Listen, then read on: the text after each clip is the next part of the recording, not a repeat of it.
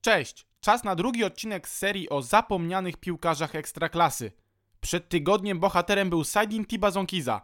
Oczywiście odcinek ten możecie znaleźć na SoundCloud, Spotify, a także Apple Podcasts. Tym razem przypomnę wam sylwetkę napastnika, 17-krotnego reprezentanta Bułgarii, który swego czasu robił w Polsce prawdziwą furorę.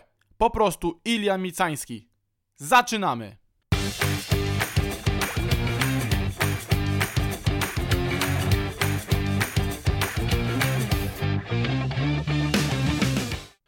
Mówisz Bułgaria, myślisz złote piaski, słońce i wakacje. Ilan Micański jednak wychowywał się z dala od znanych na całym świecie kurortów.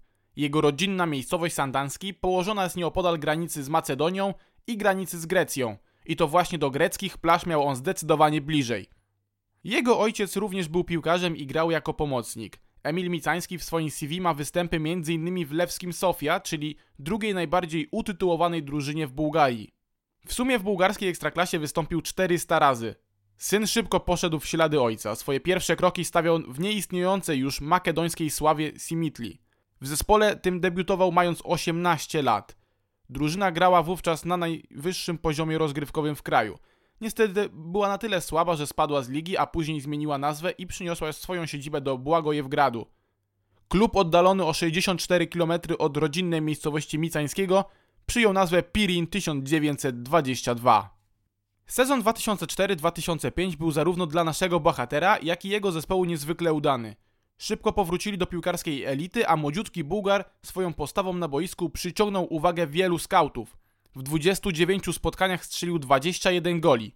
Nic więc dziwnego, że jedna ze sportowych gazet Meridian Match uznała go za odkrycie roku. Stał się prawdziwą gwiazdą. Jego usługami zainteresowany był m.in. mistrz Bułgarii z 2004 roku Lokomotiv Płowdiw. Oferta złożona przez tamtejszych działaczy była naprawdę korzystna, jednak Emil, ojciec Iliana, bardzo dobrze znał bułgarskie środowisko. Wiedział, że zespołem z Płowdiwu tak naprawdę rządzi mafia i dla bezpieczeństwa lepiej nie wchodzić z nimi w żadne interesy.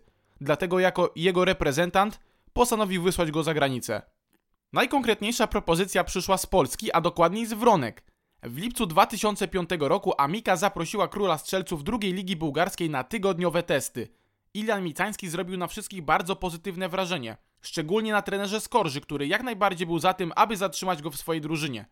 Po jednym z pierwszych kontaktów z Bułgarem powiedział tak. Ten chłopak posiada prawdziwy instynkt strzelecki. Choć ma braki techniczne, potrafi właściwie ustawić się na boisku. Piłka wręcz szuka go w polu karnym. Micański to materiał na świetnego piłkarza. Micański trafił do popularnych kuchenek na zasadzie rocznego wypożyczenia z opcją pierwokupu. Jednak niewiele brakowało, a nic z tego transferu by nie wyszło. Ojciec piłkarza okazał się być bardzo wymagającym biznesmenem. Negocjując kontrakt walczył o każdą złotówkę dla swojego syna. Ostatecznie obu stronom udało się dogadać. Gdy odlatywał do Polski na lotnisku w Bułgarii żegnały go tłumy oraz dziennikarze lokalnych mediów. Nic w tym dziwnego, w końcu był tam prawdziwą gwiazdą. Po przyjeździe do Wronek chciał wziąć numer 10, ale ten był już zajęty przez Jacka Dębińskiego. Postawił więc na czternastkę. Oprócz swojego talentu Ilian Micański zabrał ze sobą dwa talizmany. Pierwszy to pierścionek, który otrzymał od swojej ówczesnej narzeczonej, Iwy, a drugi to niebieski słonik podarowany mu przez jego ciocię. Początkowo napastnikowi trudno było się przyzwyczaić do życia w tak małym mieście jak Wronki. Przed transferem do Polski Micański zrobił prawo jazdy, ale szybko okazało się, że jest ono mu niepotrzebne. Na treningi zabierali go starsi koledzy z drużyny, a po, jak sam to określał, miasteczku można było chodzić pieszo. Bułgar od klubu dostał przestronne, dwupokojowe mieszkanie. Mieszkał na jednym osiedlu chociażby z Rafałem Murawskim czy Marcinem Wasilewskim, a z jego okiem widać było pobliskie więzienie. Na pewno nie były to pożądane widoki. Jego największą wadą była dość wątła budowa fizyczna. Na treningach często go przewracano, dlatego wziął się za siebie. Za wszelką cenę chciał poprawić swoją muskulaturę. To, czego nie można było mu odmówić, to pewność siebie i świadomość własnej wartości. Był przekonany, że trener Skorża szybko da mu zadebiutować, ale tak się nie stało. Raz znalazł się na ławce, a dwukrotnie poza kadrą meczową. Nie ukrywał, że jest tym faktem rozczarowany. Liczył na minuty, bowiem uważał, że przez to może nie dostać powołania do reprezentacji młodzieżowej, w której zdąży już zadebiutować. Na premierowe minuty Ilian Micański musiał czekać do czwartej kolejki. 21 sierpnia 2005 roku Amika podejmowała Pogoń Szczecin. W 69 minucie Jacek Dębiński pewnie wykonał rzut karny i tym samym przywrócił dwubramkowe prowadzenie swojej ekipie. Taki stan rywalizacji utrzymywał się przez kolejne minuty. Maciej Skorża, widząc, że jego zespołowi nic w tym spotkaniu już nie może zagrozić, postanowił wpuścić na boisko bułgarskiego snajpera. W 86 minucie Micański wreszcie zadebiutował na polskich boiskach. Powiedzieć, że pokazał się z dobrej strony, to nic nie powiedzieć. Bułgar pojawił się w samej końcówce, ale był tak naładowany pozytywną energią, że po 3 minutach od wejścia pokonał Bartosza Fabiniaka i ustalił wynik tego spotkania na 4 do 1. Poza zdobytą bramką, będąc na fali euforii, napastnik zobaczył żółtą kartkę. Do końca sezonu zagrał 18 meczów. Strzelił w nich 6 bramek i zanotował dwie asysty. Co ciekawe, tylko raz, gdy wpisywał się na listę strzelców, jego zespół przegrał. Było to w rywalizacji z Lechem Poznań. Wszystkie pozostałe spotkania Amika wygrała. Po zakończeniu kampanii 2005-2006 doszło do fuzji. Zespół z Wronek połączył się z Kolejorzem, przez co do stolicy Wielkopolski trafiła spora część piłkarzy kuchenek. Ilan Micański nie był wyjątkiem i również przeniósł się do Lecha. Na początku swojej przygody w Poznaniu Bułgar rozegrał 5 meczów, w tym dwa w Pucharze Intertoto. Oba przegrane, po czym został wypożyczony do Korony Kielce.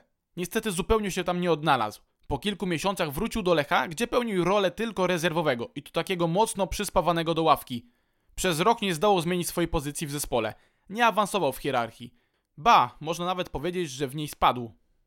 Dlatego też wiosną sezonu 2007-2008 został ponownie wypożyczony – tym razem do Odry Wodzisław Śląski. Z miejsca stał się graczem pierwszej dynastki. Tylko dwóch na 13 spotkań nie wystąpił od pierwszej do ostatniej minuty. Na Śląsku przełamał także swoją strzelecką niemoc. W debiucie w barwach Odry ustrzelił dublet, ale mimo to jego drużyna przegrała z Widzewem 3 do 4. Dwie bramki udało mu się zdobyć również w starciu z ruchem, ale ten mecz jego zespół też przegrał. Na listę strzelców zdołał się wpisać jeszcze w rywalizacji z Koroną. Po pół roku powrócił do Poznania. Niestety nie znalazł on uznania w oczach Franciszka Smudy, u którego jak sam przyznawał w wywiadach zawsze był na celowniku. Ale nie ma tego złego, co by na dobre nie wyszło, prawda? Latem w 2008 roku podpisał kontrakt z występującym na zapleczu ekstraklasy Zagłębiem Lubin. Zdegradowany za korupcję zespół wydał na niego około 300 tysięcy euro. Szybko się okazało, że Lubin to jego miejsce na ziemi.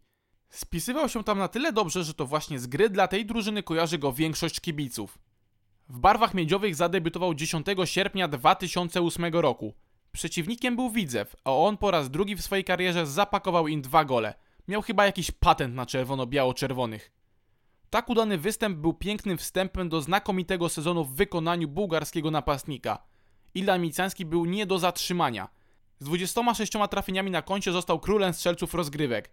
W sumie w kampanii 2008-2009 30 razy znajdował drogę do bramki przeciwnika. W jednej ósmej Pucharu Polski przeciwko Promieniowi Opalenica strzelił 4 gole. W sezonie 2008-2009 Zagłębie zajęło drugie miejsce tuż za Widzewem i awansowało do Ekstraklasy. Bułgar po powrocie na najwyższy szczyt rozgrywkowy w Polsce nie był już tak skuteczny jak szczebel niżej, ale cały zespół wyglądał wtedy przeciętnie. Szczególnie na starcie kampanii, kiedy to zaliczyli 5 porażek z rzędu, zdobyli wtedy tylko dwie bramki. Jedna z nich była oczywiście autorstwa Micańskiego. Napastnik długo czekał, aby się rozkręcić. Zresztą tak jak cały zespół miedziowych, który pierwszy mecz w 2010 roku przegrał dopiero w maju. Sam Bułgar przez miesiąc, od marca do kwietnia, był po prostu fenomenalny. W pięciu spotkaniach strzelił aż 7 goli i zaliczył dwie asysty. Z tamtego sezonu najbardziej zapamiętano mu tę akcję. A teraz sam Micanski, a naprzeciwko niego czterech obrońców Polonii. Rusza Micanski, Micanski już w polu karnym. Micanski, ależ będzie okazja. Micanski 1-0! Sprawiedliwości stało się zadość. Tak się bawi Bułgar w Polsce. 72 minuta. Po tym meczu zaczęto określać go bułgarskim Maradoną. Grubo, prawda? Bardzo grubo.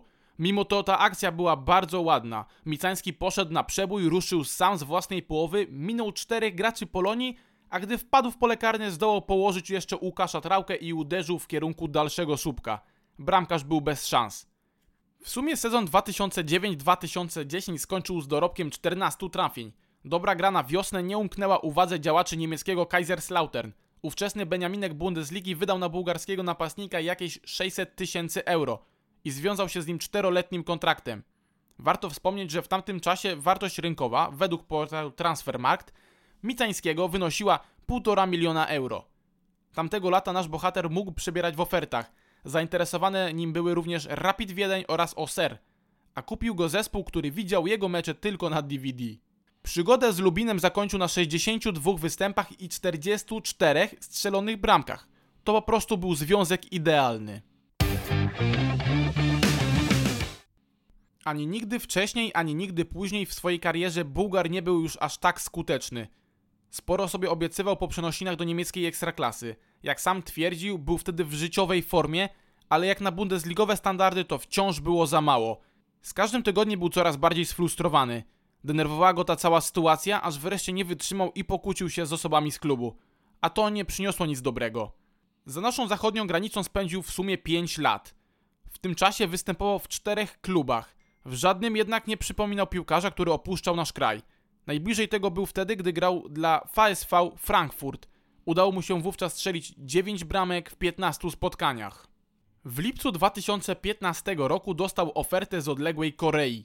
Jak sam twierdził, gra w tej azjatyckiej lidze opierała się głównie na bieganiu, bieganiu i jeszcze raz bieganiu. To nie do końca było to, co lubił robić na boisku przez 90 minut Ilian Micański. Po pół roku został bezrobotny i o dziwo nikt nie był zainteresowany jego usługami. Jak sam przyznawał w wielu rozmowach, gdyby nie kontuzje, to zapewne dłużej występowałby w Blue Wings. Od lutego do września 2016 roku pozostawał bez klubu. Pomocną dłoń wyciągnął do niego Lewski Sofia, ten sam klub, w którym przed laty grał jego ojciec. Niestety Bułgar tam nie zaistniał. Po drobnym urazie, jaki przeszedł, miał zapewnienie, że szybko wróci do gry i będzie podstawowym zawodnikiem. Tak się jednak nie stało. I tu ponownie o sobie dał znać jego gorący i wybuchowy temperament. Snajper udał się do dyrektora sportowego i powiedział mu, co myśli o tej całej sytuacji. Do tego zakomunikował, że w grudniu zamierza opuścić klub. Wtedy definitywnie został skreślony i już ani razu nie pojawił się na boisku. W zimowym okienku transferowym postanowił wrócić do Polski. Na zatrudnienie Bułgara zdecydowała się Korona. Ilan Micański powrócił do Kielc po 10 latach i trzeba mu przyznać, że wejście miał nawet całkiem dobre. W pierwszych 8 meczach trzykrotnie trafiał do siatki, ale później, no później przestał grać, ponieważ doznał kolejnej w swojej karierze kontuzji. Po pół roku pobytu w naszym kraju jego przygoda z naszą piłką definitywnie dobiegła końca. Po wyjeździe z Polski napastnik ponownie siedział na piłkarskim bezrobociu.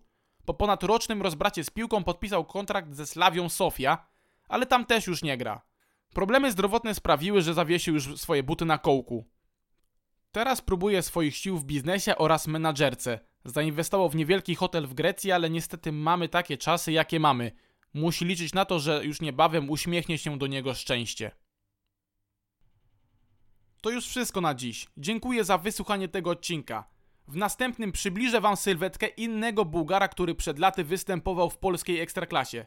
Wiecie kto to taki? Dajcie znać w komentarzach na Facebooku, na fanpage'u podcast sportowy.